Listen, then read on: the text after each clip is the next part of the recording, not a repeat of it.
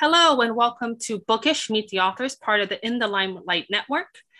I'm your host, Nisa, and joining me today is author and blogger Kathy Reda to talk about her inspirational book, Keep Walking, Your Heart Will Catch Up, a, a Camino de Santiago journey. Hi, Kathy. Hello, Nisa. I'm really happy to be here today. Happy to have you. So, my first question is What is the Camino de Santiago, and why did you choose to walk it? The Camino de Santiago is a, a trail. Uh, actually, it's a network of trails that begins in different areas in Europe, but ends in Santiago in Spain. And um, it's the one I walked, the trail I chose is called the French Way. It's 483 miles across northern Spain. And it's a trail that's been traveled, pilgrims have walked it for hundreds of years. And back uh, in the early days, it was uh, one of the top three pilgrimage pilgrimages in the world. They would go to Rome or to um, ah, I forgot what the second one is, but Santiago was also a main pilgrimage. And so in the probably the 80s or so, it kind of resurrected and became very popular again. And I picked that one to walk uh, because my husband had passed away I'm sorry. And just before that, I had heard about the trail. We had friends that went and walked it, and I thought that sounds interesting. And uh, but I never imagined I would actually be able to do it. But on my 64th birthday, I thought I should do something special for 65. And I thought about, hmm, maybe I could walk the Camino de Santiago. Mm-hmm. And so I planned for it. And I actually did it and celebrated my 65th birthday on the trail. That wow, was exciting. That's, that's an amazing birthday. Yes. And in English, uh, that would be uh, St. James Way, right? In English, translation of it? Yes, the way of St. James. Um, they say the body of St. James the Apostle is interred in Santiago. Oh. Um, I think they say around the uh, ninth century, the remains were discovered, and so they built this cathedral around it. And that's the reason for uh, that pilgrimage going there. And so, why did you do a pilgrimage? Are you religious? No, and you know, the, it would seem like pilgrimage. I always thought, well, that's a religious thing. So when I went, I had no intent of it being a pilgrimage. I was just going to walk because I thought that's a great time to be undistracted for days. I was on the trail 37 days, oh. and I could just think through what am I going to do with the next third of my life because I'd been single 30 years, mm-hmm. married 33 years, and now I was alone and widowed.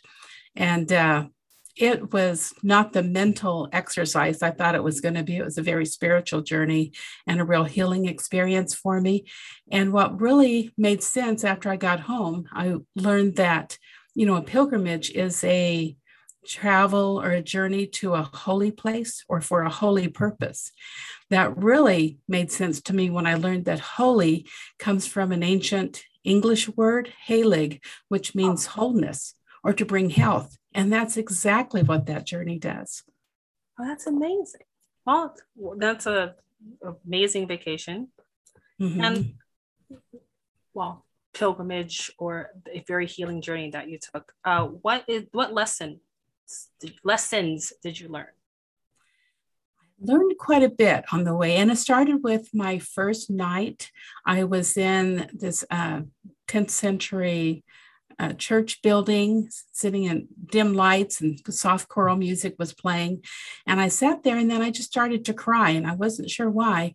And then I heard inside me, I heard the voice say, absolution. And I got that, mm, you know, I'm not here for a religious reason. I don't need absolution. And then I heard that response in me say, Yes, you do. You need absolution to yourself from yourself.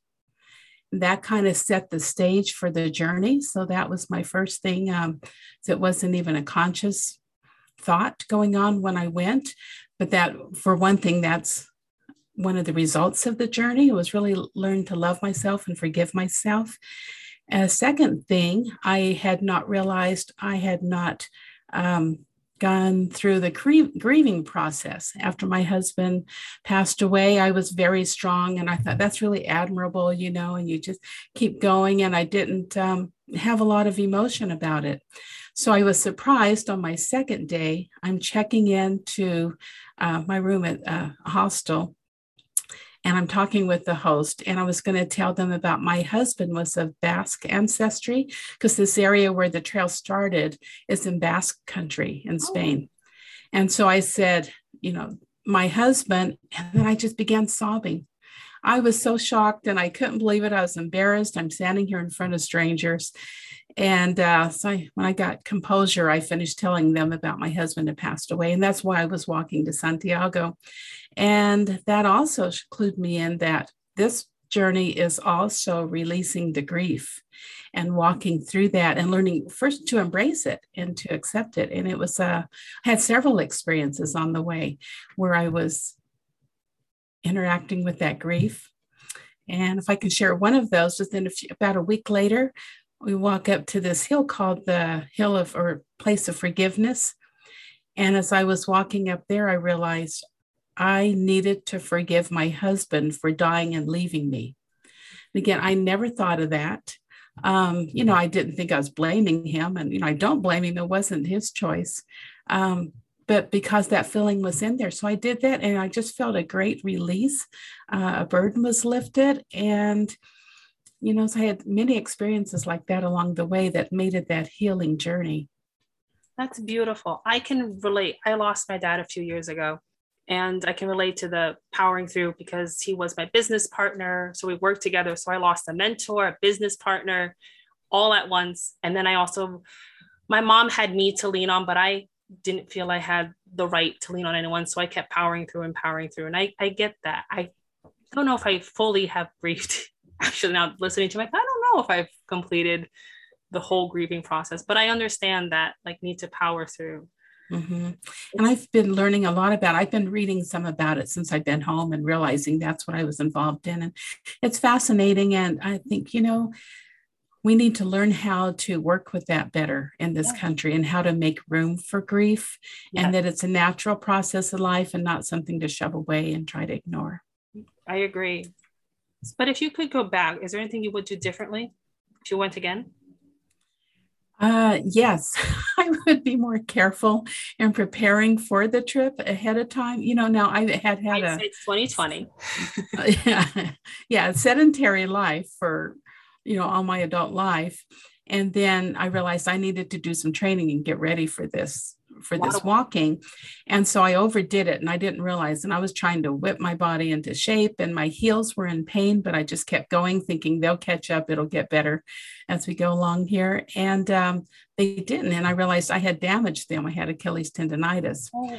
So by the time I was ready to go, I was having a lot of pain, and even to the point where um, I felt like, and friends were telling me, you should postpone it a year so you'll be able to enjoy it more but something inside was just drawing me and i knew no i need to go now. It was in 2019 i, I have to go. And i'm so glad i did certainly with everything that's happened since oh, then. oh yeah. You would have been postponed a lot longer. Right and so i would have prepared better then i could have enjoyed it more. I ended up walking usually average six to nine miles a day. Most people who walk it do 12 to 15 miles Wow. And so because I was slower, there were parts of it I couldn't walk. I had to, I bust over it because I needed to make it to Santiago to catch, you know, to get my flight to go home. And yeah. so I had to cut some of it out. Um, but I still don't regret it because I think I learned from it what I needed. And another big thing was, you know, the first parts of the trip, I was almost daily thinking, why am I here? What are you trying to sort out my life? You know what? Why don't I go to a luxury hotel and sit around the pool and sit there and think? That'll be a lot easier than this grueling walk. Um, but I didn't, and I kept going. And one day, when I was probably at my lowest, another pilgrim came along, and he was a gentleman from the UK. And so we were talking, we're walking around this little town, and he turned to me and he said, You know, you're here on the Camino to learn to love yourself again. And that I just knew that was true. Those words were such wisdom out of his mouth. And after that, there was a change. I came to a changing point where I stopped complaining so much and I just rolled with it. And then it turned into just a wonderful, I mean, all of it was a wonderful, enjoyable experience, but it was hard. And then it got easier after that. That's amazing. But yeah, I get the prepared, being more prepared walking wise, but it's a good thing that you enjoyed it though. sounds amazing. I think yes, maybe the the struggle is part of the journey, right? I think it is. And I wrote about that in the book. I, you know, I kept a journal and described the oh. experience oh. that the physical struggle and the pain physically and then also emotionally, like it breaks open this shell that I think we tend to put around ourselves to protect ourselves. And it just broke that open. There's no place to hide from it. Then the soul could seep through, and that's where the healing could start. But without that physical struggle, I don't think I would have ever gotten to that place. Sitting around a pool at a luxury hotel, I don't think I would have ever gotten to the place where I could really get to know myself, forgive myself, and love myself again. I was going to say you weren't you wouldn't be alone with yourself. There's too many distractions if you had done it. That's right.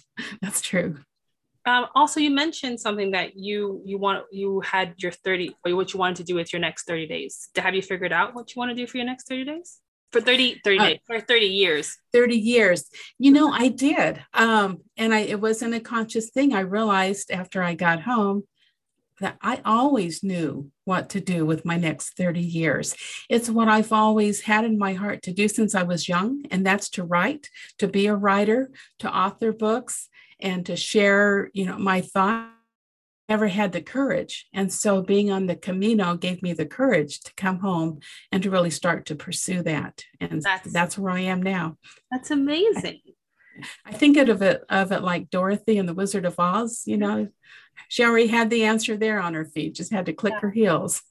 That's amazing.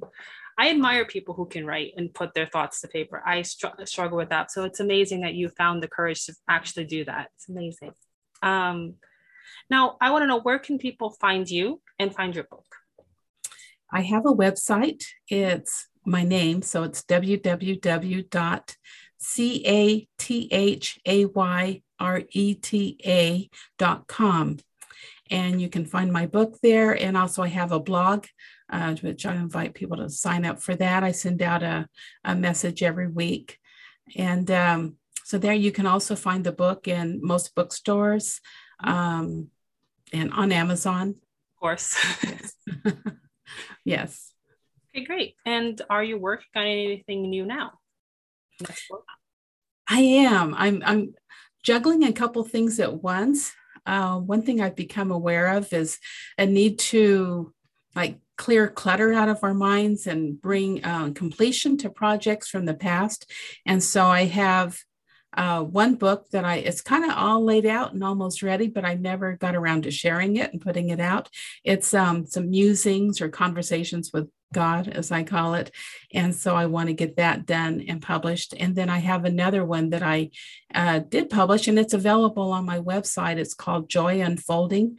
And these are uh, messages for the guarded heart there's some words, um, spiritual words I sent to encourage sisters through the years, and then I put them all together into this book, and I'm looking at updating and revising that. And then, yet ahead of me, at some point soon, I want to write about my experience in working with adult literacy. I've done that for, you know, over 35 plus years now, and my stories, and it's just a wonderful field and exciting and inspirational. And I want to get that information experience I have out onto paper. So writing does come pretty easily to me, and I just want to get get it out there for the world and not uh, keep it hidden away. So doing I my plan is doing those older books, finishing those projects will open up that space mentally to be able to get on this new one and get it focused on. That's amazing. Well, it looks like you have a lot of a lot going on and that's exciting. So um, I wanted to thank you, Kathy, for joining me. It was lovely having you on the show. And I wish you continued success going thank forward you, with all those amazing ideas for your next books. And uh, thank you, everyone, for joining me. And see you next time on Bookish Meet the Authors. Bye for now. Bye bye.